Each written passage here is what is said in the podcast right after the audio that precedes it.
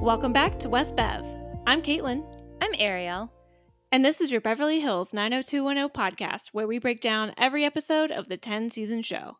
Today we're talking about season 7, episode 6, Housewarming. Mary, what happened this week? Val really wants to be sophisticated about the whole having an affair thing, but she just can't stand all the sneaking around. She gives Kenny an ultimatum confess the truth to Diane or it's over. Kenny picks neither and tells a half truth to Diane, who, no one will be surprised to learn, is no longer all that fond of Kenny either. In fact, she's already lawyered up, and she's got someone good too, because Kenny's lawyer calls to expressly advise him not to do anything foolish. Except, oops, he already did, and she's pregnant. Like God. The longer that Kenny is on this show, the more I'm like, he's dumb, right? Oh yeah. He's I mean, Val calls him out on a hundred different things that we've been saying, but also that makes her dumb too. So they're both just dumb. And at least we can blame Val's dumbness on her being a 21 year old kid, basically. Trying, like Mary said, trying to be sophisticated, trying to be in an adult relationship, but she's still 21. She doesn't know. Yeah. No, there's a whole like naivete to Val, but Kenny is like a full grown adult with an accounting job. Like, if that doesn't Mhm. make you the most boring adult in the world, I don't know what is. But he is married, he has a kid, all this stuff, and he's still just acting so dumb. Yeah. And he's acting way younger than he is, which could be, you know, the sign of a um I say midlife crisis knowing he's not that old, but like he did get married young, he did have a kid young. So it's like he's fallen into some sort of rut. He's not happy. So it's like he's acting like, you know, Val is his new shiny car. He's Jason Bateman's character from Juno. Ooh, yeah. Like, he has the good house with the good wife, all of this is going to plan, and then all of a sudden a teenager comes into his life, and he's just like, no, no, that. Yeah. Which is such a commentary though, because like I feel like there's still these storylines in today's, you know, media, but I'm almost like curious if this has happened because we've like given it visibility so much because like I know it happens in real life or did it happen to so many people that they had to put it on screen, right? Like I'm like how many people did like how many you know 30 35 year old men start trying to get you know young 20s girls after all of this or was it vice versa did this happen to people did people hurt you Right. It's got to be like a chicken and the egg kind of a thing where, like, Mhm. it happened in real life, but it also happened in media. And then, like, one is blaming the other for the thing existing in the first place. And then it's just continuing in a never ending cycle. Mhm. And then we end up with people like Kenny on the shows we watch. And then I get mad. Oh, of course. Of course. I mean, I would get mad if this happened today. I probably was mad when I watched this for the first time. Like, I mean, I get I got mad even at um Dawson's Creek when Gail was stepping out on Mitch and they were similar ages. You know, it's like just the cheating, the affair, the lying, the all of that, the control, the power, all of it is just not great. I'm always going to be mad at it. And even in this episode, like as it starts, like they're they have fallen asleep. It's really late. Kenny has to go home because they're at their quote unquote apartment. And Val's like, well, it's not like you're gonna walk out on your own. So I basically have to give you an ultimatum. Right. So it's even at the point where, all right, cards are on the table. We're trying to get things moving, but Kenny wants to have his cake and eat it too. Yeah. He literally brings up his kid, which Mhm. I don't know. That always feels weird to me. And it's like two o'clock in the morning and you're in bed with your 21 year old girlfriend and you're like, but my six year old can't know that I don't love his mother. Like, I think that's the thing that keeps getting me is if he thinks Michael has no idea what's happening and is never going to find out about this, he is just delusional. Yeah, I mean, kids know way more than they let on because they don't have the appropriate language, right? And they don't have certain comprehension, but they still understand that some, like, my parents got divorced when I was seven. So I am very, like, I have certain thoughts in my head and memories in my head of things that happened. I didn't know everything that happened until much later, but at the time, I'm like, yeah, this isn't good. Like when I'm getting a Christmas present and it's like a guitar and I'm playing it really loud so I don't have to hear my parents yell at each other, I know something's up. And yeah, I mean, it could be as little as like Kenny not knowing about his kids whatever it was baseball game soccer game Mhm. and showing up late and then being on the phone in the car and being like oh i had no idea he had a soccer game like right, right. It's- Or if just there's any tension whatsoever and the absentee part of it. And I think too, like that whole line about um, he doesn't want Michael to suffer because he's not in love with his mom anymore. That's fine. He's gonna suffer if you're with his mom and not in love with her. that's that's the level of immaturity that gets me is like you're not showing your child like you're not teaching them what love looks like. Exactly. and that's going to screw him up even more. And then you know for some reason val is the one that tries to end things. Yeah she gives him this ultimatum and says i thought i could be sophisticated but i'm not. And then i just want to like i don't know shake her and be like why do you think having an affair with an older man is sophisticated?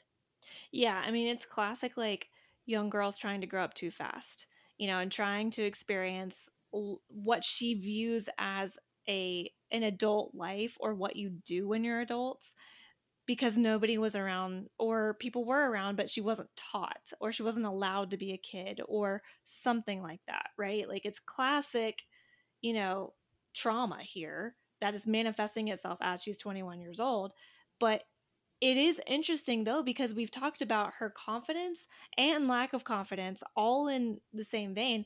And this is her exerting her confidence by saying, Look, no, I'm way too good to not have you in this all the way. So either you're all the way in or you're all the way out. And I'm the one telling you that. So it's, yeah, it's just this weird confluence of ideas all thrown into a 1:45 a.m. conversation. which yeah i don't know maybe you have to be 21 to have cogent conversations at 1.45 in the morning because this would never happen like if i got woken up by a barking dog and had to kick my married boyfriend out of bed i'd just be like get out and then i'd roll over and go to sleep or I just wouldn't wake up. Like, yeah like uh not my wife i have to deal with exactly. and then like it's kind of funny because you know he leaves he has to go back to his wife at 1.45 in the morning val kind of does like a walk of shame quote unquote into casa walsh the next morning too Absolutely. She looked hungover, but she's sleep deprived, is what she is. Yeah. and like, she looked like how I walked down the stairs like two mornings ago because I had a bad night's sleep. Like, she just looked hotter doing it. yeah if we could all look like val when you have to wake up at 1.45 and have that conversation and you know she stayed up after like i look like the dead when that Yeah. happens i am like contacts out camera off on my zoom meetings don't Sleep still in my eyes. Like, it's Yeah. a gamble on if I woke up with enough time to brush my teeth or not, or if I'm waiting until after this meeting. Yeah, and meanwhile, Val is like, you know, 90% of the way to supermodel. yeah. That's Tiffany Thiessen for you. Yeah. But yeah, like she walks home, takes off her sunglasses, and she's very open with Brandon. Like Brandon's there, she he's like, "Oh, rough night," you know, whatever, and she's extremely open. She's like, "Yeah, I was with Kenny." And I almost wanted Brandon to be like, "Oh, you know, like like that he knew it but didn't expect him her to tell him." Um but then of course he goes full Brandon, full brother Brandon and says that he has experience in this area and it took me a full 5 seconds to remember Lulu. literally my notes just say Lulu, all caps, exclamation. And then I went down this whole rabbit hole of like, Lulu comes back, meets Kenny. They're both trash bags together, but he's Oh, too boring for her. So she still ends up messing with the Walsh's lives. okay, but I would watch that. right? If she just like appeared on campus, she was like, Yeah, I've been teaching here for the last two years. You guys just haven't seen me. Yep. God. Man, that would be awesome. And yeah, I mean, Brandon like takes some sort of weirdly mature, like arguably sophisticated route of just like, is he gonna leave his wife? Like, that is his question, not anything else. It's not accusatory. It's just like, is he leaving his wife? What are you doing? What's going on here? Yeah, very, very logical given the experience that he had because that blew all up in his face at the time. And then he's just like, come on, man. Like, why can't you just come to David's party? Because there's a housewarming party later on. Meet a nice guy there and just forget about all this. Because in Brandon's mind, he knows that this will never end well. No matter what happens, it won't end well for Val. It'll always end more favorably, still not favorably, but more favorably for Kenny or the person who has the other family, has the other life or whatever. And Val's going to be left out in the cold. That's what happened with Brandon. So why shouldn't it happen with Val too? Yeah, I mean, if he's gonna say he has expert expertise in this arena, like that's what it is. Is like I Yeah. have also been the other person. Exactly. And it seems like she takes his advice up until Kenny calls her later and wakes her up and is like, "No, you need to skip this party because I have to meet you at the apartment." Yeah.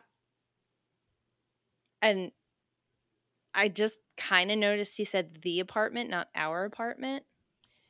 And but yet they still exchange I love yous. And I just because this is classic. It, it's infatuation.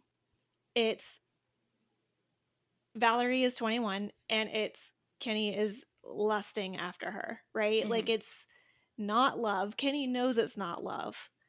And he still says it. And it's it makes me want to punch him because I want to protect Val. Yeah, there there feels like a manipulative level or like a euphoric level in here that's not like this is not what the actual emotion is. You're thinking something else. Yeah, exactly. Like, oh, I'm so excited to see you later. Not I love you. Yeah. and cuz yeah, he goes to see her and he's like, "Oh my gosh, me and Diane, we finally talked about how miserable we are. It's all going to work out. Like we're going to figure something out." And yeah, he's like kind of high on life kind of a thing Mhm. where he just can't stop moving around and being all high and whatever. And then he finds out that Val put on edible body powder.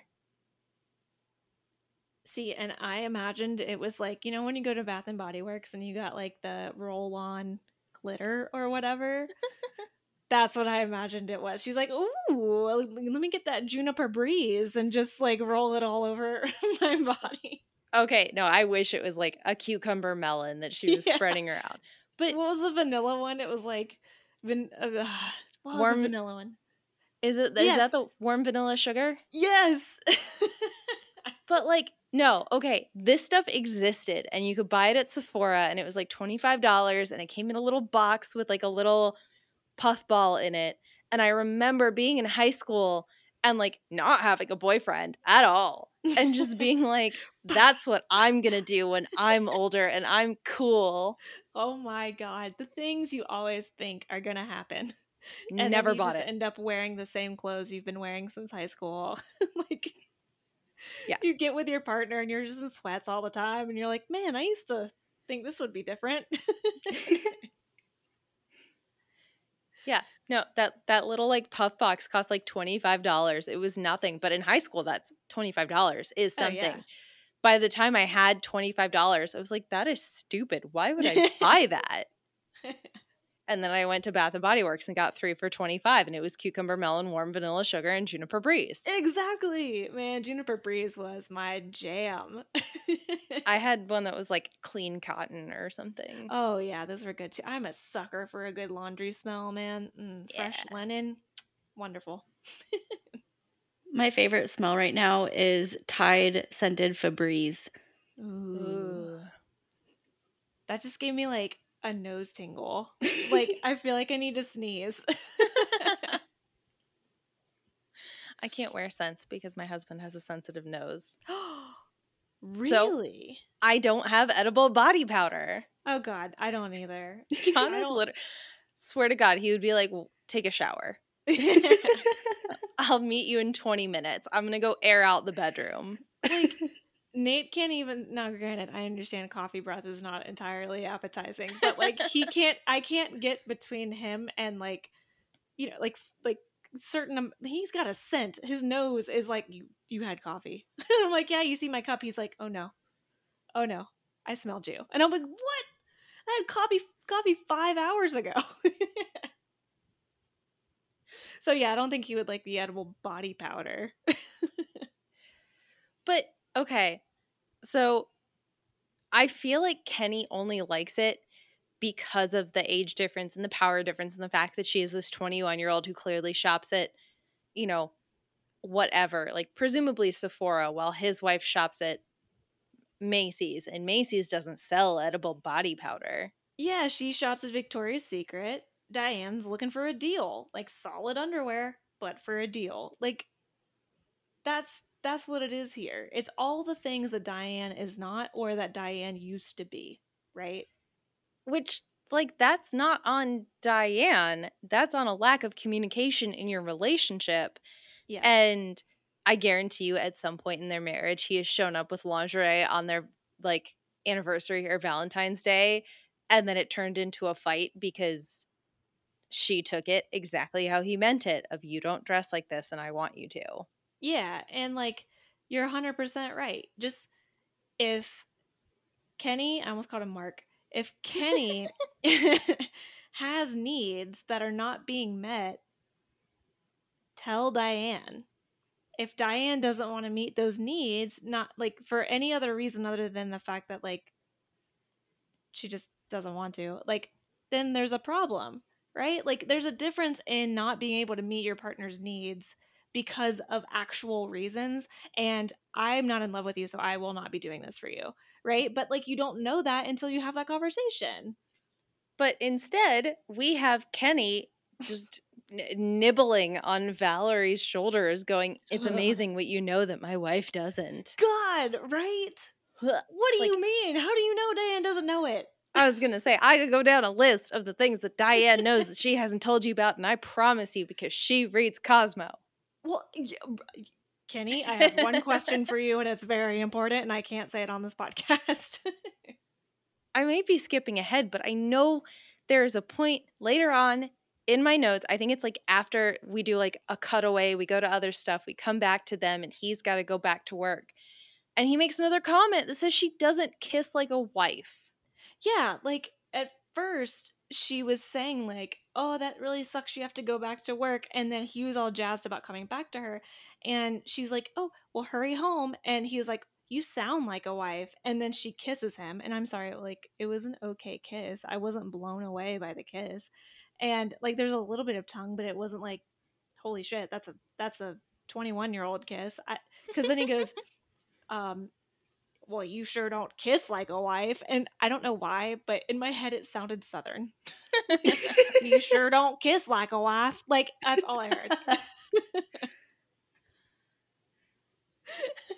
and I know Kenny is not anywhere close to having a southern accent, but he did in that moment. I wonder if it's prison foreshadowing. oh my god, the cowboy is just coming out. Oh my Do- god.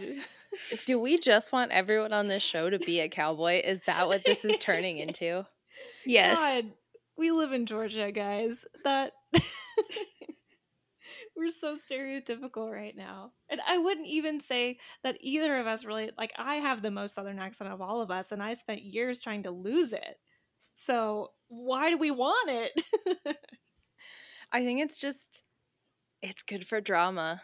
That's true. It does have sort of like a a vibe, I guess. Yeah. You just want to you don't kiss like a wife. yeah. And then he's gonna take off his cowboy or no, he's gonna put his cowboy hat on. He's gonna like hitch up his big belt buckle. and then like she opens the door for him and as he walks out he's like, "Thank you, ma'am." like, His spurs just clink the whole way to his car. he just moseys on out. He doesn't walk, he moseys. oh, Oh and my he does leave. He does all joking aside, he does leave. And Val, it's later on because she's all excited about dinner. And she's at the apartment again, and Kenny calls her, and all of a sudden he sounds very weird. And he does. He sounds stressed out and he Yeah. sounds worried. And to the point where he, like, quote unquote, forgot about dinner. He's like, oh, right, dinner, which convenient, bro. He has a bad memory. He's a very bad cheater. He forgets things. Um, but yeah, this is where we learn Diane's lawyer is on the warpath, and Kenny's basically is like, oh shit, shit, you know, we got to get our shit together, and that Which- freaks Kenny out. I mean, again, this is how we know he's stupid because he like if he was at the apartment just getting out of bed at 1:45, presumably he's not getting home until like 2:30 in the morning. He has this whole conversation with Diane about how unhappy they are. Then he goes to work at the office on a Saturday. Yeah, right. Like duh, she's calling a lawyer the second Michael's not paying attention. exactly. And And, Like the fact that he says he wasn't prepared for this. he's so d- like okay and val gets pissed at him So pissed. rightfully so because i mean of course like he literally tells you hours ago you're going to be together and is immediately like i'm stupid didn't think about this we got to break up or at least like cool it for a while and then val goes and buys a pregnancy test Because we couldn't complicate this storyline anymore. And if you look at the scene with the box, it is very clear that blue is pregnant and white is not pregnant, or pink is not Yeah. pregnant, whatever it is. Yeah. Because when we get to the last time we see them, she comes in, she like hands him the test. She says, like, it's clear as day. It says this, you're pregnant. It says this, you're not pregnant. Like, I went back. I was like, what if she like flipped it? What if she's Mm. saying, like, oh, it says white, you're not pregnant. It says blue, you're pregnant, or reverse that? Yeah. No. That is a pregnant pregnancy test, and I don't know where she got it. Uh, I like, think she I don't- dyed it. That's it. I don't know if it's hers. I don't know if she dyed it. I don't know if she found a pregnant person because Joan just had a baby, so she's not pregnant Ooh. anymore. I would imagine the colors change over time. You know, like because it's obviously not a fresh sample anymore. So things happen. I mean, we've seen like just thinking about the way COVID tests happen right now, like the rapid at home ones, and how pregnancy tests work in general. It's like eventually it changes because of the science underneath it all, right? Like I imagine it's some sort of pH or something Mm. but I think she like I don't know because to me it looked like a litmus test almost. You know, like you could just like take it out and then insert it and then whatever. So it's like, okay, did she make it more basic and just stuck it right in there? Because I could see that. Because Val's diabolical. We know she can scheme. So I don't think she's pregnant. yeah, I put in my notes that I think she food colored it. Yeah, or the, or that. Like let's let's take the chemistry out of it and just put Just, some like, food coloring. or colored it with a marker or something. a Uh, yeah. watercolor. Nail polish. She Yeah. found something about like, oh, THC changes it, so she smoked near it. Like she did something.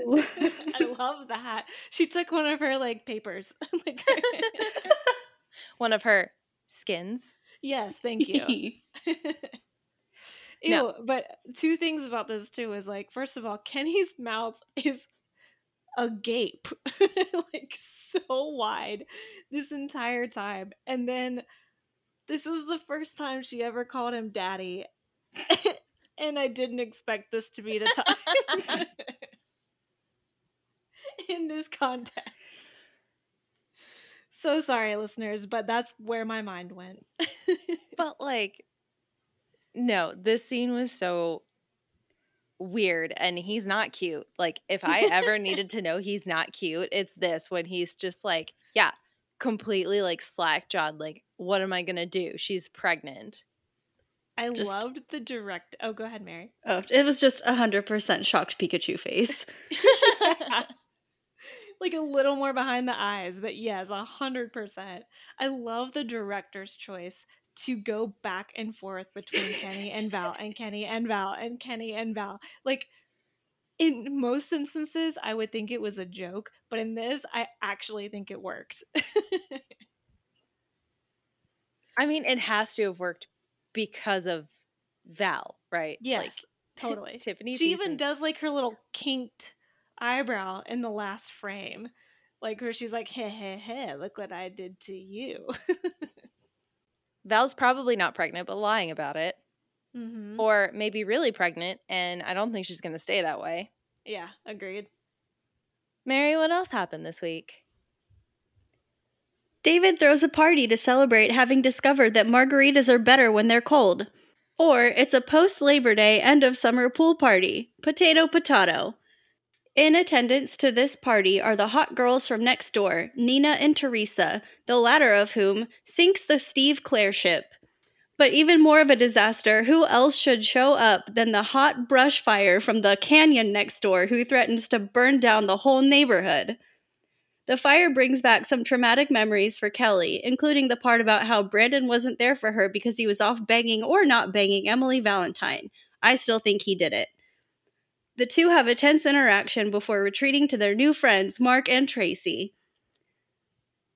The fire also threatens a lost baby deer, and Donna hurts her knee trying to save it, but it's fine. She eventually is rescued by fireman Cliff, while everyone else takes a break from throwing pool water at the house. I just had an absolute visual of them literally like cupping pool water in their hands and throwing it Oh at the my gosh. windows. Not even using buckets just their hands Yes. Which, to be fair, probably as helpful as they really were. Like, I'm not going to pretend to have any idea what it's like to have your home threatened by a brush fire in California.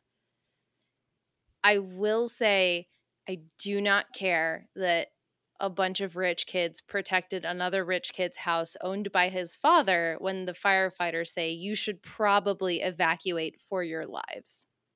yeah there's those I mean, it's like not similar, but similar in the sense that it's a natural disaster to those who stay in their homes for hurricanes and stuff and not evacuate. Like when it's people that it's like that's their entire world, right? People who would not be able to afford losing everything. You know, that's a different story, but it's those who, yeah, just come from privilege and don't want to see their home go down, I guess, and some sort of like arrogance, maybe. I don't know. Yeah, it's like a weird thing. And I also don't know what it's like to experience wildfires, but from everything I've seen, it is awful. yeah, I mean, truly, fire is my nightmare. But like, I don't know, watching these kids like just use the water and then be like, oh my god, the water is gone because the firefighters are using it to fight the fire. Mm-hmm. It's like, yeah, Stop trying to steal the water from the people who need the water. start with the pool. Yeah. Ugh.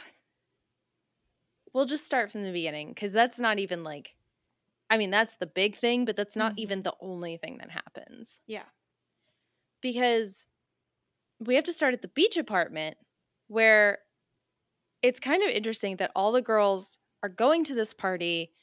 They're like ready to go to this party, but they're like, we can't wear bathing suits because of how people will look at us. And I'm like, then maybe you shouldn't go to this party. Yeah, and like zero offense intended, but like they still end up showing up wearing crop tops. Clare and Donna do. Kelly doesn't. She's just in a nice little sundress, but like I don't know. I was just like it was just a weird comment. Like that was a weird reason to not wear bathing suits. It, yeah.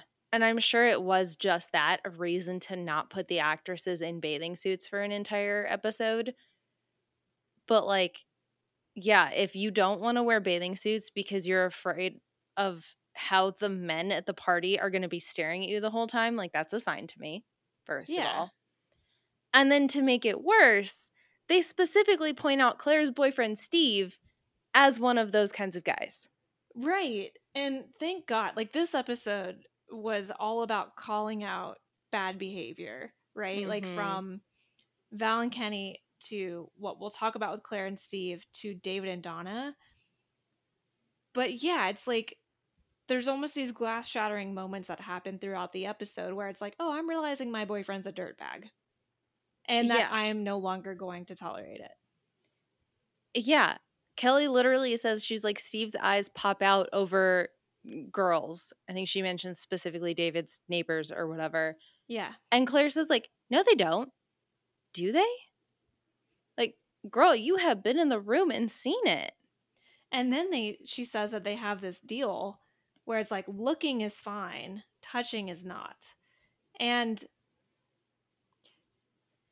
I am not here here to judge if you are in that kind of relationship as long as you are both on the same page, as long as you have very um very successfully and and masterfully communicated to each other what your expectations are, what your feelings are, like all those sorts of things, by all means, you know, lean towards an open relationship, whatever it is. Like go you do you. But it just doesn't seem like Clare's on board with this because every single time Steve does look at another girl, she either gets jealous or she gets mad or she is clearly hurt by this. So I just don't think that I, I think she likes to say she's fine with the rule, but I think it really hurts her. Well, and I'm not even 100% sure it's actually a rule they've discussed You're right. versus it's a rule she's like, it's an unspoken that she's tolerating. Yeah, like but Steve's already doing it. So And then now that her friends are noticing it, now she's realizing how uncomfortable it really makes her and that Yeah. everybody else can see it. agreed. There's also a very quick comment that Kelly has to stop at her mom's for serving bowls, and that is so funny to me that they can't just like go to Party City and buy some plastic bowls. Yeah, because David decided to serve potato chips and pretzels, and they're all like, he's serving food. Both potato chips and pretzels.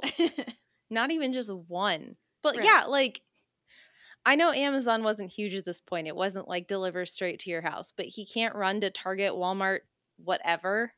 yeah, or send Mark. I don't know. Literally, just buy the, the fact that he's borrowing them from his parents is so funny to me. It just makes me think of April and Andy in Parks and Rec eating off of frisbees. And he sends them to the store with a list and they come back with like Nerf guns instead. or no, they got everything on the list and also Nerf guns. right. But yeah, so once they all kind of split their separate ways, Clare and Donna go head, you know, to the party. And on the way, they just see a random deer on the side of the hill or whatever, and they stop. I hate deer, so this whole thing missed me. Well, Growing up in Georgia, where you have like the back country of Georgia, not even the back country. In No. Alpharetta, I had to like run off the road to avoid hitting deer. yeah, and a deer hit me one time, and I'm not making that up. So I hate them.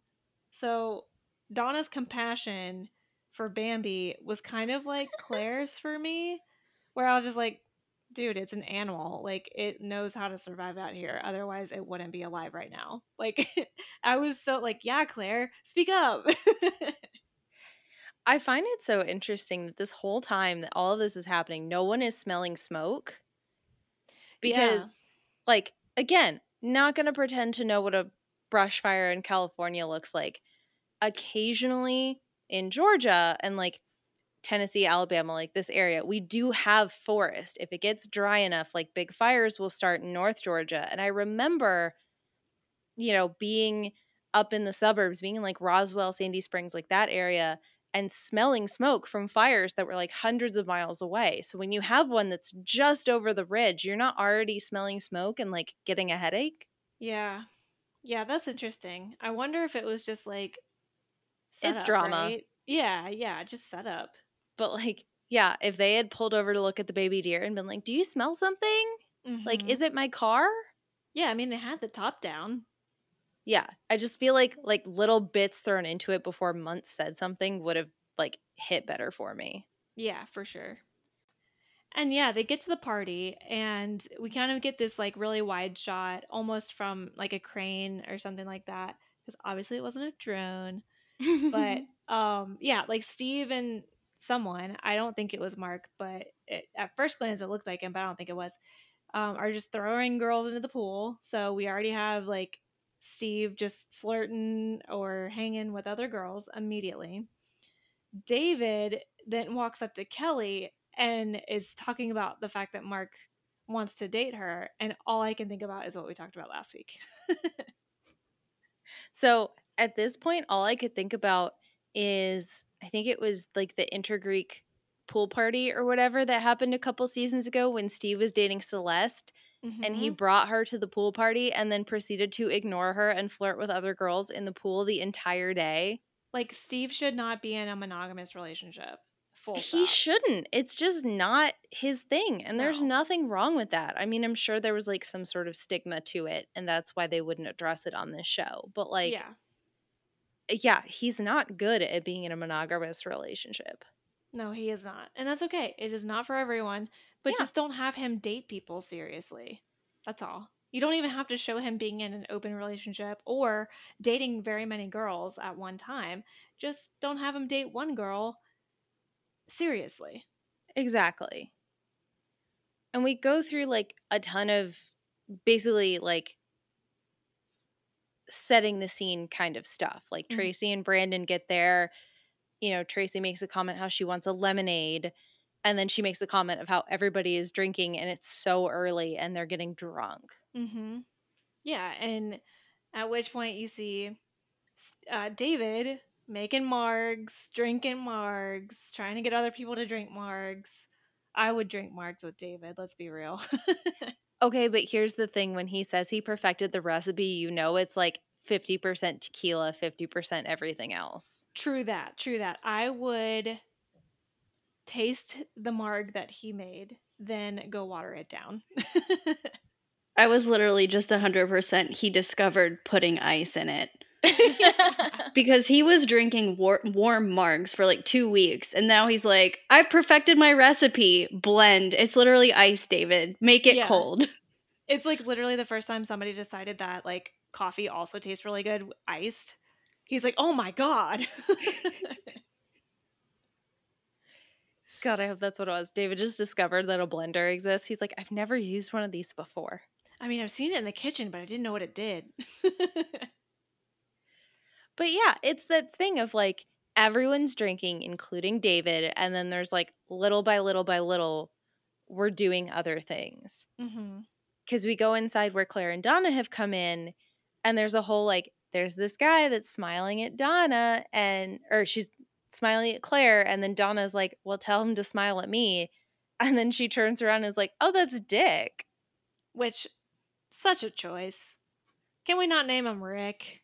Mick? Nick, Richard, anything but Dick. I feel like there there is like a subset of teenage boys or like early 20s boys that they decided Dick just worked with yeah. in teen shows because there is a Dick on Veronica Mars too. Well, and there's a DC comic book character, Dick Grayson, who's Nightwing. So like at some point Dick worked. So, but um, not for Steven this episode. well, and frankly, barely for Dick in this episode. Also, I hate Dick in this episode. He was fine. I mean, no. he started. He doesn't start off, you know, very well because he immediately talks about Clare's dad. But like, well, okay, so it bothers me when guys come up to women and are like, oh, you just said a line from my favorite movie. I'm going to bet you that you don't know who said that line. Like that yeah. bothers me because the amount of times, you know, you know the meme that like keeps going around where there's like the girl with the super straight face and the guy is yelling in her ear and then people yeah. post like all caps tweets to it and then sometimes yes. it's reversed. Yeah. Like this is what I'm picturing and the amount of times that I've been in bars where guys have been like, it's so cute that you think you know a thing. Oh yeah, I'm a woman who likes sports on a much higher level than most people. Yes. I get this shit all the time. I'm like, yeah, I love football. And they're like, tell me who won the Heisman Trophy in 1941, the year that they had to go to war. And I'm like, do you know the answer to that, dick? you know, it's like, I, okay, so I don't know one random trivia fact that suddenly makes me not a legitimate fan of this stupid sport that has a oblong shaped ball. No. So I don't I'm if you have watched uh Billy on the Streets, one of the favorite things few. my favorite thing, which is also a meme on the internet, is like every now and then I'll just look at John and go, for a dollar, name a woman. yeah, I've seen that one. Like anytime someone's like, name the Heisman Trophy winner from 1941, I just want to be like, name a woman. yeah, any woman. Just Any of them. And the fact that on the show they panic and they can't do it and They he leaves and- with the dollar.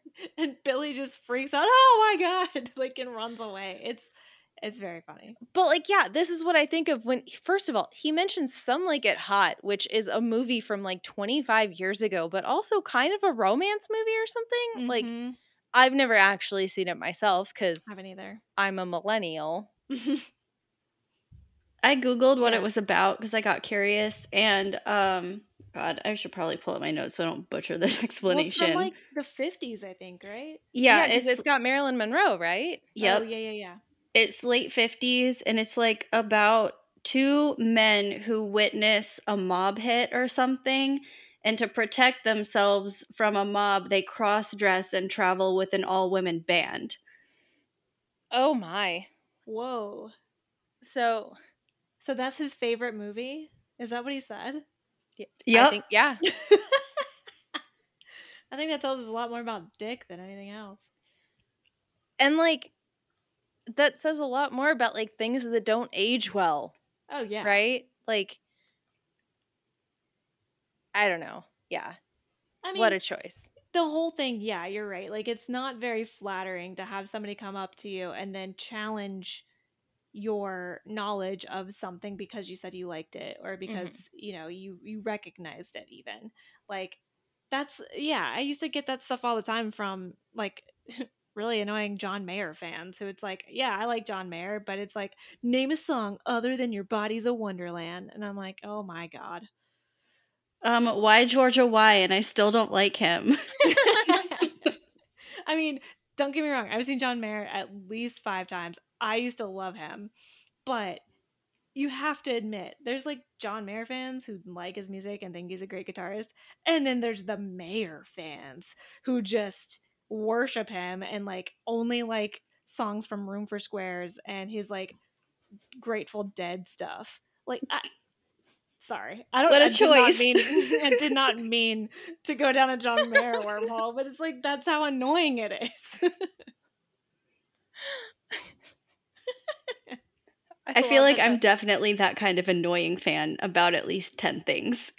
but you can be annoying if you're not challenging someone. Like you could be passionate about something without challenging someone. Like I could tell you, you know, I don't know, God, I'm Well- because I'm that person. I get way too passionate about stuff, and then. But I try not to challenge somebody. Like I'm watching Arrowverse with Ariel, and I'm constantly saying the full names of the actors because I don't know if you're that passionate about this as I am. But yeah, like not a solid start. And again, things that don't age well because it's the whole like the game thing. Like you want to like challenge women and make them like feel like they have to prove themselves to you. Yeah, it's this like superiority thing, not just from in this case a pop culture standpoint, but also an academic because like it is very much stated like Don is like, "Oh yeah, he's really smart. He's in Phi Beta Kappa. He's a Phi Beta Kappa just like you." So it's like already established that this dude's smart, but he doesn't have to be smarter than Clare and he doesn't try he doesn't need to have to try to prove it, right? So I was fine with him, but yeah, you're right. That was really annoying. I think Yeah. it was just in the context of Steve. I was like, yeah, this guy's fine. and that's the thing because we go right outside and steve is introducing himself to teresa who he's like, "Oh, can I get you a drink?" And she's like, "Yeah, but first can you put sunscreen on my back?" Which is like the classic hit on movement. Like God. I can't fault her for it. She doesn't know about Clare. She's brand new to this whole thing. Like Mm-hmm. when they have the moment later where Tracy's trying to like work through the web and she's like, no, no, no, I got it. It's like, I feel like y'all should have note cards to give to everyone. Be like, here are the people you should stay away from. Yeah, like here's the history, here's the topics we avoid, and he- here you go. You know, be on your way. Yeah. But she asks him to like rub lotion in on her back, which he does. And then Clare comes up, rightfully upset that he is like manhandling another woman, especially since apparently the rule is looking good, touching no. Yeah, exactly. But then she pulls him away and like makes out with him as a like like she's peeing on him. She's Yeah, like marking her territory. Yes, hundred percent. But he doesn't care because he's getting his cake and eating it too. And Teresa doesn't give a shit either because No. literally like 10 minutes later, she screams about a spider in the bathroom. Can't falter for it. Totally understand. Same. Uh, as soon as Steve said it was a black widow, I would have burned the house down. yeah. We're like, fire, fire, the house is here. This is a bad joke. But like a black widow, that's like death. Like yeah. I mean, But- those are like highly poisonous spiders. So yeah. But then she goes to make out with him as like a thank you, even though literally he just made out with somebody else. hmm And he doesn't stop her. Like, I get a moment of shock, but also I can literally never imagine a scenario where someone goes to make out with me and I don't immediately back away. I think for me too is, and obviously, television show, we know drama got to happen. I get it. Totally understand. I'm thinking about this in context of real life. Even if somebody were to start moving into my personal space like that, I'd be like, whoa, whoa, what are you doing? Right? Because, like, n- uh, granted, I'm not in a friend group that has very many platonic mouth kisses, but I don't often get a lot of people coming into my personal space unless it's for a hug. And very clearly, when a hug happens, heads are going opposite directions, right? As, if it's a side hug, even, which is the most awkward of the hugs, it's even more clear like this is just a hug. So for me, if Teresa were to come up to me or Steve were to come up to me and then like I rescue them from a spider and then they start inching into my personal space, I'd be like, whoa, whoa, whoa, what's going on here? But I am not Steve. Steve welcomed the attention, welcomed the advance, was shocked that he actually got the kiss, but then didn't stop it. So it's all choices here, people. That's all I'm trying to say. Exactly. That is exactly what got me is you can see in his eyes he's like this is wrong but she's doing it and like Mhm. I'm just like I don't know, he gets frozen in place or something. Maybe in future episodes he'll explain some sort of thing Mhm. But in this moment, Clare sees what's happening, sees that he is not actively pushing a woman off of him, being like, hey, I'm in a relationship. Yeah. And rightfully leaves pissed. Yeah. And luckily we like get to switch over for a little bit because that was a little, you know, intense, but we get Brandon and Tracy with that adorable moment of like recalling all the couplings and reciting like what's going on in the friend group. And she mentions that she the only one she hasn't met yet is quote unquote former ex Kelly Taylor. And I'm like, former ex? Yeah, That implies she Not is former. Yeah. Or not ex.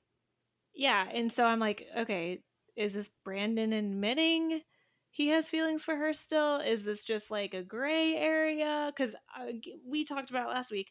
Not a fan of Brandon and Tracy, not because I don't like either of them, but because I'm not over bruising. But it was just kind of a weird moment. And then luckily they shift gears immediately when she tries to get him to dance. He's like, nope, I only dance at night to the Macarena. I do love his excuses to not dance. 100%. Theory I just came up with in this moment. What if Tracy said former ex to try and like bait him into saying something about his feelings about Kelly since later on when they're at the peach pit she stops Kelly and is just like, "Hey, why did y'all break up?" Like Yeah. I think she's trying to fish for something and he's just like, "Oh yeah, my ex Kelly, she's not here yet." Yeah, I can totally see that. Because, yeah, I think Tracy does I mean she's been spending all this time with Brandon, right? So she clearly must have at least some sort of maybe connection attraction to him. So she's just trying to fill things out. Mm-hmm. But they kind of get like interrupted by Muntz, who has a whole moment where he, you know, compliments Tracy on being more beautiful in real life or whatever he says. Mm-hmm. But it doesn't matter because then he's just like, oh, yeah, it took me forever to get here because there's a fire like right over there. Yeah. Like he was the last person to get in until they only started letting residents come through. Which at this point, when like the firefighters are setting up a blockade, you don't think like maybe I'll go drink my beer back at my frat house. Exactly. Like it was it's scary enough to even be like, well, why are all these cars stopped? Why are all these police officers and firefighters here? Like, turn around, Muntz. Turn around. Yeah, I've literally never been through a blockade of any kind, like a police, you know, checkpoint or firefighters mm-hmm. or whatever, but like I think I'd need to take like a pill or something.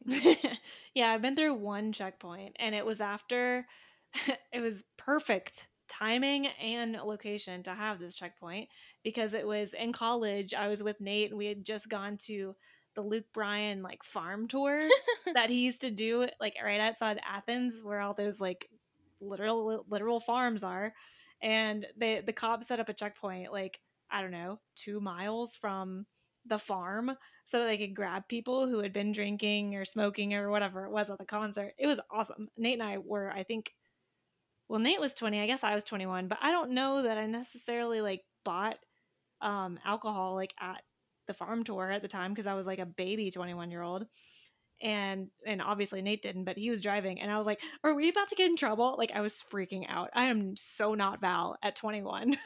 like I'm very much like, I didn't do anything wrong, right? Like we didn't do anything, right? and Nate's like, "We're fine. Like we are fine," and it was, but it was intimidating. I have a police checkpoint story. Ooh. Um, I was leaving work when I worked at Sage. Um, at Sage. like a, yeah, a restaurant in Alpharetta. Um, it is no longer there. RIP in peace. But anyway, um, so I was like leaving work, probably about to go and hang out with other people and like do bad things. But I wasn't doing bad things yet. And so I see like lights all up ahead at the intersection where I just need to turn left to go on the road to go home. So I'm like, okay, fuck that. I'm going to turn around because like I thought it was an accident or something. So I like get into the turn lane, pop a Yui, and head the other direction to take a shortcut home. And there's cops like they're waiting for people to turn around and not go through the checkpoint. and he's like, What are you doing? And I was like, I'm going home from work. And he's like, I'm guessing you weren't drinking there. I was like, No. and he was just like, You know, that's a DUI checkpoint, right? And I was like, Oh, I thought it was an accident. I was just going to try and avoid it. God. And then I got a ticket because I didn't have my driver's license on me. Oh no. So you like regardless you would have gotten a ticket, but yeah. Man. Yep. But um yeah, it was fine. I got to go and prove I had a license in court and oh, okay. nothing happened. The end. but it's like kind of intimidating, right? Like you're like yeah. I haven't done anything wrong. Oh wait, did I? Yeah, yeah, he also tried to tell me that I didn't make the U-turn from the left turn lane, which I'm like, um, no, I definitely pulled into the left turn lane before I turned around. Thank you. So we get a ton of B-roll once we get back to the story, once we find out about this fire, there's like this moment where like Brandon is the character to like kind of get sober about this where he's like, it's not good there's a fire right there. Yeah. And such starts like every couple of scenes, we're going to get B roll of firemen fighting fire, like in various ways, either in fire trucks or like the actual firemen, or there's helicopters dumping water. Like, truly, wildfires are serious business. So, like, I get why they're pulling all this footage to like really set the tone here. Mm-hmm. And, you know, we kind of get to this party where like everyone's really sobering up and Mark wants to shut it down. And Kelly's freaking out. She's like, I can't be in another fire. I need to leave. Mm-hmm. And my heart broke for her. Right? Because, like, she's been through so much trauma. Do you think she has really fully dealt with this? And like, there is no way being in a fire that you can like know you have felt dealt with the trauma until another fire happens and then she's like oh no i'm not good Yes, a hundred percent. Like clearly, you're totally right. It's like you don't fully understand how much past it you've gotten until you're, you know, put in that scenario again. And at least this time she can get herself out of it. So she's like, I gotta go. Like I'm mm-hmm. I'm out. And yeah, ugh, man. And then to your point, like it just made me think of all the things that she's been through. And I'm like, God, every Ugh. time and then you know we get this short moment david is so drunk because he's just been drinking margaritas all morning taking super soaker shots into his mouth of tequila or whatever. And you know we end up getting back to it or kelly's having flashbacks of the house fire. Like we get a solid like i don't know 30 45 seconds of her being trapped in that bathroom with the fire just like eating up the door. Mm-hmm. And I will say, closed captioning inaccurately called Allison Sarah. what Yeah, it was like, because you know when somebody's off screen, they'll put they'll the name next to the yeah, sometimes do that. Other like, and then once it's established, they just go back and forth. No, I noticed it said Sarah. I was like, who the fuck is Sarah? It's Allison. We all know it's Allison. She was a guest star for multiple episodes. Yeah, we all know it's Allison. It's rude to marginalize Allison. Exactly. Give her her name. But yeah, Guess it was, what? Oh, go ahead. The actor who plays her is named Sarah. No, it's not. Yeah, I just looked it up. It's Oh my God. No. Sarah Melson. Did Is they it spell it S A R A? I thought it was an H, but Oh, I could then- be wrong. Then they're just double wrong. I could be wrong though. I mean, to be fair, I feel like misspellings and closed captioning is like a frequency enough that like I can be mad about it, but I can move past it. Dude, It's- no. No, no. I don't move past misspellings and closed captioning. Like not in established television shows. Just do basic research. Do you think they spent money on the closed captionings for 90210? All I'm saying is in Legends of Tomorrow, a show in that occurred in the year of our Lord 2021, Ava, A V A was spelled E V A. And no, that that show was on for 7 seasons. Again, do you think they spent money on that? All I'm saying is it doesn't take very long to do some research. It doesn't. And yet, I okay. So this next moment where like so Brandon is trying to get people out of the house and he ends up finding Kelly still standing outside of her car, like very clearly traumatized and unable to drive herself home. And then they get in this fight where like she's throwing it back in his face that he wasn't there during the fire. I don't appreciate that he starts like yelling at her and being like, I've apologized for that, da da da da da. Like she's having like trauma flashbacks. Yeah.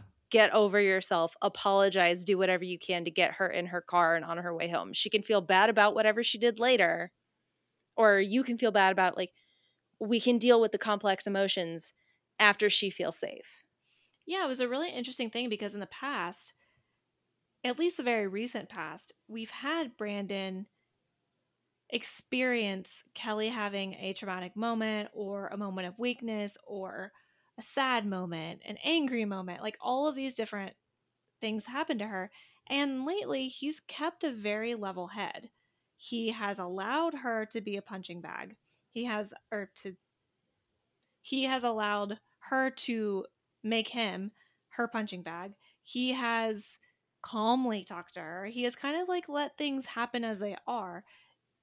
So to see him kind of go a little full Brandon here, I'm blaming on the circumstances, right? Like, because I think he does treat Kelly differently than everybody else. So mm-hmm. to see him not do that here, either his ego was, you know, tapped a little bit and he felt bad and got defensive, which is highly possible, or it's the heat of the moment, no pun intended at all, but like it really is just like a matter of circumstances here. Yeah, that's fair. I mean, he is going through something himself. It just, Yeah. in the moment, it bothered me. Of and course. I think I think it bothered me because at the end of them arguing with each other, when she goes to get in the car, he tells her to drive safely. And I'm like, so you still have it in your head Yeah. that like this is Kelly and you want her to be home safe, but you're gonna Yep. fight. No, that's fair. That's a good point. That's a good point. And then Mark comes out Oh, Mark. and she's freaked out in her car. He tells her, like, okay, move over. I'll get you home. You're more important than my house. She realizes she's like, You mean that, don't you? And then everyone avoids the evacuation to stay and save the house. This is what bothers me. Yeah, like I appreciate all hands on deck situation, but not in this case. Like y'all need to just get out. Well, and when the firefighter comes up and says they should evacuate and then is like, okay, tell me your next of kin, as in like I I need to know yeah. I need to know who to alert when you die. Mm-hmm. It bothers me that they stay, but I know the whole idea was to be like the gang is amazing. They saved a house from burning down. Mm-hmm. But that We- firefighter took time out of his day. Right, do to, come specifically to that home. Yeah, for sure. We did skip one little scene with Clare and Steve where this was like after the incident with Teresa. And Steve immediately, just like he did with the um last week with the running out onto the the prank or whatever, he immediately says he didn't do anything. I'm like, bro, you sure did. And then we get like finally Clare calling him out. And he says, Why do you always think the worst of me?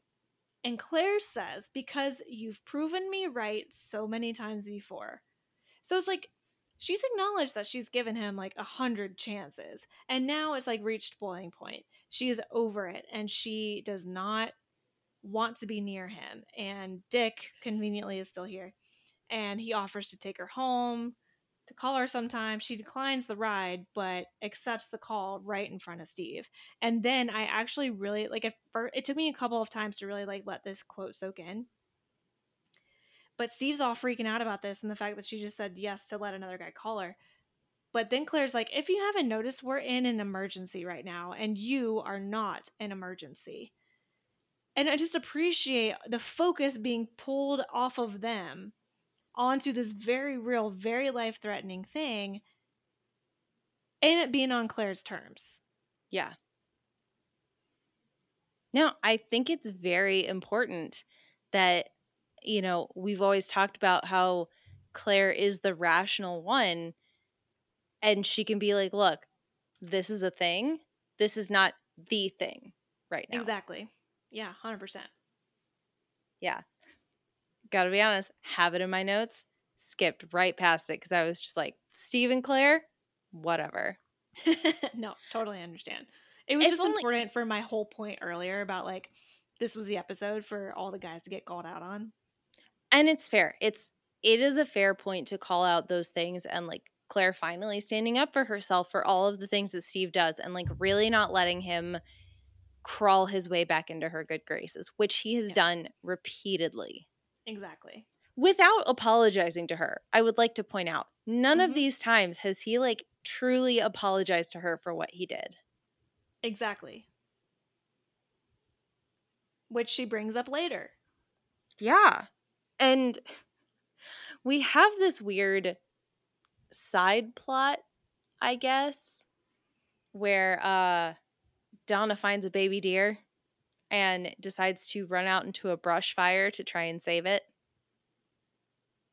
It it truly, it's like Donna never saw the movie Bambi. yeah. But also that Donna just can't help herself. Just in the same way that like Valerie can't help herself in her scheming and manipulation and her like one-liners, Donna literally cannot not be a good Samaritan. She's like, "Oh my god, a helpless baby deer like who should not be in the hills because of all the heat and the brush fire possibility and things like that. I have to save it. No one else will." And so she does. She goes to try to save the deer. Like this girl is like 90 pounds soaking wet and she's Yeah. gonna go after a deer. Like Granted, it was a baby deer, but still, you don't know. Deer actually get like very aggressive very easily. Trust me, I know I got hit by one. but yeah, like she ends up going after this deer, falls down the hill, tweaks her leg or ankle or something. But then the deer, clearly a very well trained actor, just like saunters over to Donna's like, Oh, you have something in your hand. I'll eat it. I love the idea that she just like fell down the hill and a deer is just like, Are you okay? right? Here, d- but you brought food, right? And it's funny because the firefighter comes back to the house and is like, Oh my God, you guys are saved. We turned the fire for you. yeah. Like, y'all didn't do shit. I mean, you might have protected from the sparks and whatnot by doing your thing, but like, we turned the fire. You can stop now. yeah, like the wind literally changed directions. Yeah, but we're not out of the woods yet because Donna is missing searching for this deer. Yep. And I love nothing more than the fact that a hot firefighter found her and just like pulled his like mask down from his face and is like, You're gonna be okay, and just carries her to safety. Tell me Donna doesn't have a type. Like she this is why she and David don't work because Donna needs a man. She needs a hero. I said this earlier. I was like, Donna likes men that do things. Like she values functional fitness. Yes. We had Ray, who did construction. We had Joe, that's a football player. We have Cliff, who's a firefighter.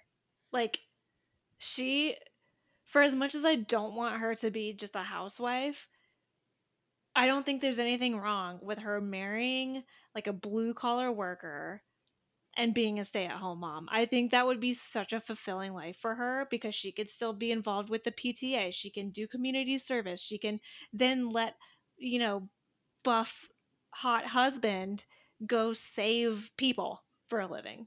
Okay, so here's the thing. She turned down Joe because she didn't want to be like Right, the right, the coach's wife kind of a thing. right.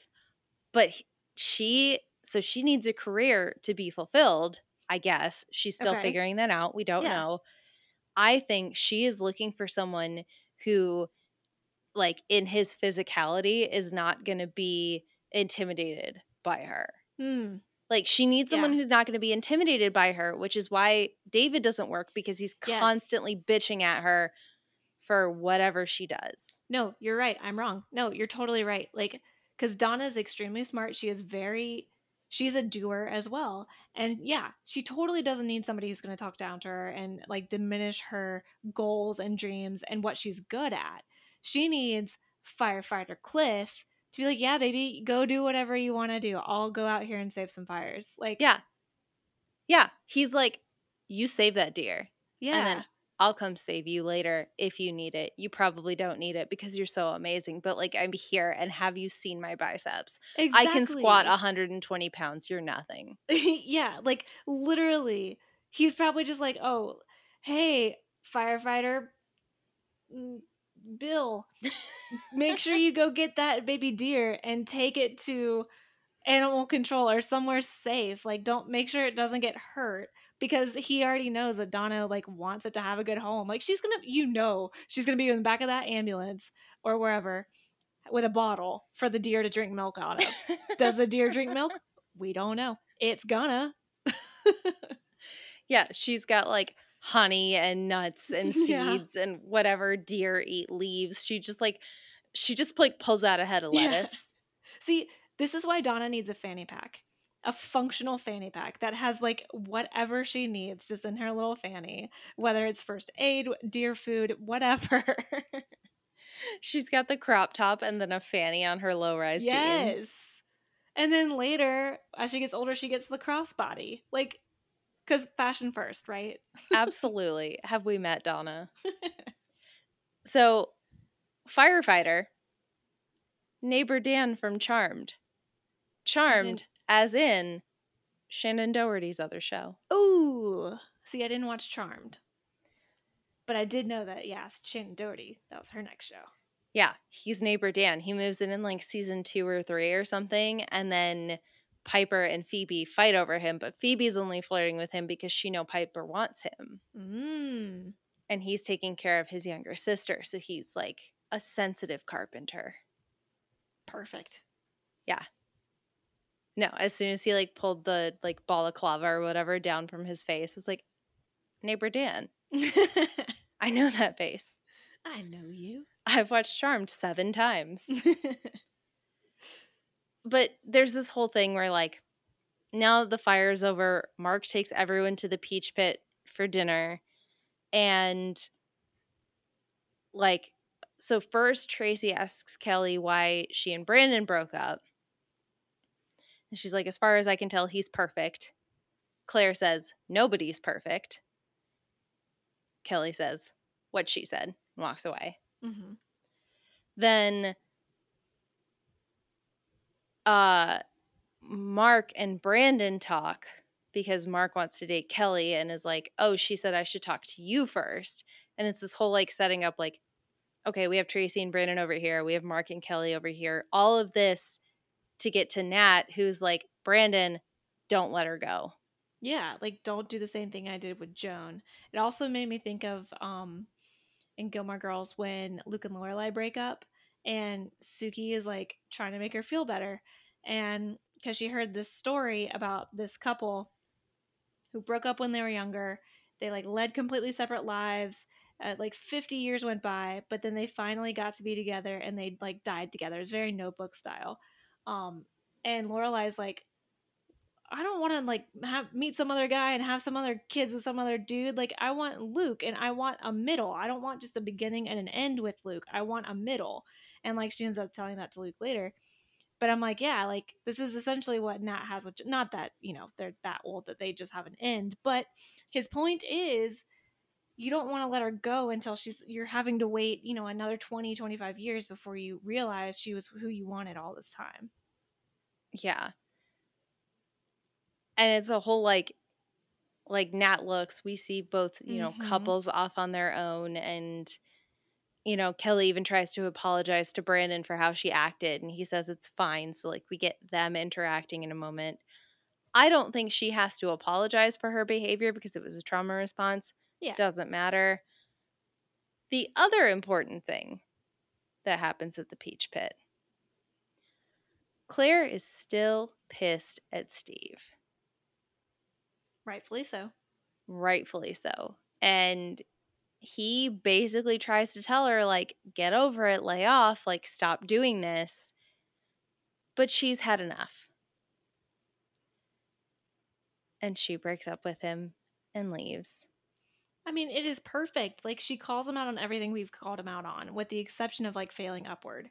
You know, she's like, all you ever do is screw up and say you're sorry, except this time you didn't even have the decency to say you're sorry. And all we ever do is fight and make up, fight and make up. It's like a game, and I'm sick of it. I love it. Good job, Clare. I love it. And, like, I don't know. I can't get a feel on if they're going to stay broken up or if they're going to get back together or, like, what's going to happen for the next little while. This is really not what I expected for how they'd Yeah. break up, Mm-hmm. but it's perfect. Mhm. I mean, she gets to do it on her own terms, basically. Like, Yeah. sucks for Steve, but this is probably one of the few times that, like, his actions have come back to haunt him. Exactly. It's like that meme that's like, oh, look, the consequences to my actions or something like that. And yeah, that was housewarming. so many interesting things in this episode. And yet, so much nonsense. Yeah. so much nothing. So, do you have a quote of the week? I do, and I'll give you guys a hint. We didn't actually talk about it. Oh, I don't know that I have it then. Mary, I think you might. I wrote down so many for once. Like like I said, I don't know why I took 12 pages of notes. This one was kind of a throwaway, but Val just being like, these things take time when talking to Brandon about somebody leaving their wife for her. this doesn't just happen, Brandon. Just, wow, this is going to be some party. Donna, yeah, Kelly. it sure was. Um, oh, Teresa. after she kisses Steve, says, Gee, sorry. Okay, um, Brandon. This is probably my favorite one.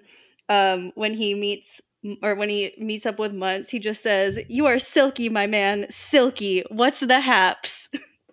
That I hated funny. it. That was funny. I hated it. Um, those hills haven't burned in forty years. I I was just like- like, "That's a cowboy phrase." yes, I Yeah. was about to say, say it slower with a southern accent. Those hills haven't burned for forty years. but change those to them. Them hills. I'll be y'all's southern dialect coach. Um, Donna saying "ew" when David threw up or God, left yeah. the room to go throw up. Um, Ew. That was the only "ew" that I wrote out of like fifteen "ews" that weren't me reacting to something. yeah. I had a few U's myself. uh, I had Clare. All you ever do is screw up and say you're sorry. Um, and I think that's it. Oh man. He didn't say it. Damn. All right. It was when Brandon and Tracy show up to the pool party Oh. and it wasn't the lemonade, although that was great when he like sings like lemonade, what a refreshing drink or something like that. Oh, I know what it is. Go say it. it's when Tracy is talking about like how everybody's drunk and like I don't even think people would notice if I got plastered or something like that. And for some reason, Brandon turns into Elvis. he says, I don't think they would either, baby. Cock- I'm not gonna do the rest of it. Cocktails right this way. A fried bacon and tomato sandwich. Who are you, Brandon? That also, was bacon so and tomatoes funny. wrong. yeah. I was like, I'm pretty sure it's bacon, peanut butter, and banana. Yeah. It's fine, but like, why did he turn into Elvis? I don't. and 'Cause he's- can he do it more often? Brandon is so weird, and I love that. I love him. Never thought I would love him as much as I do. It's my favorite when he's being sweet and dorky. Yes. Yeah. Like when he's saying about lemonade. You know, Yeah. it just popped into his head. Well, and I think that's the thing, kind of pointing that out. He has turned sweet and dorky in college, whereas in high school he was like white knight perfect boy Brandon. Mhm. Like, I don't know if it's because he went to college that his personality gets to come out, or if it's because you know the writing staff changed and therefore, you know, Brandon changed. But I do love his like, alrighty, Yeah. okie dokie. I only do the Macarena at night. Yeah. Like it's all good.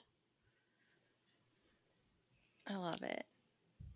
Mary, do you have a moment of the week? My moment of the week, I'm pretty sure Caitlin brought up very early in this episode. And it was the cinematography in the very last scene yes. where they just zoom in on shocked Pikachu face and then they show Val's face, then his face, then her face, then his face, then her face, and then they fade to black. It was so good.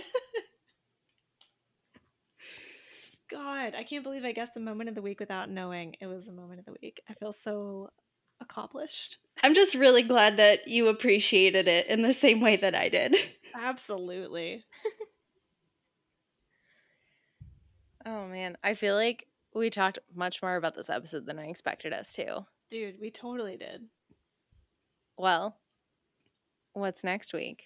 Will we do it again? We might because the thumbnail has a vowel in it. So we- Okay. you know we have to have a fallout from that last scene. But um next week we have season 7, episode 7, Fearless. Fearless.